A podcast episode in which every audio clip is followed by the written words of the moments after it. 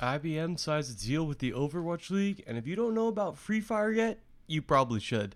I'm Mitch Reames. This is the Esports Minute presented by Esports Network. Let's start with IBM. We had Bill LaVoire Barry, IBM's esports guru, on the Esports Network podcast last winter.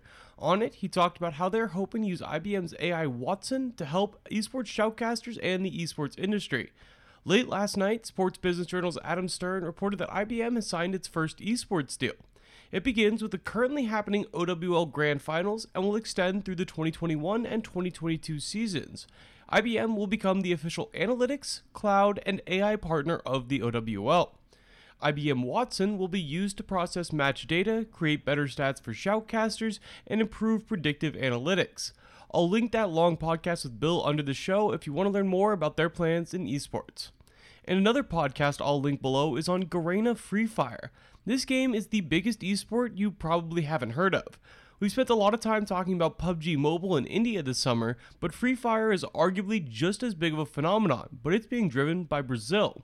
Some of the numbers around this game in Brazil are staggering, especially around the content creation.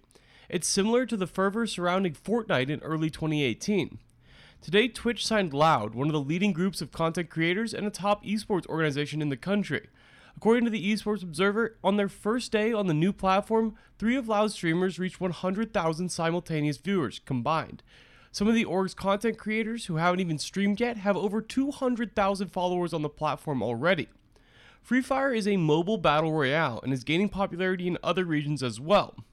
But Brazil is one of the biggest growth areas for esports, and Free Fire absolutely runs it down there. That's all for this episode of the Esports Minute.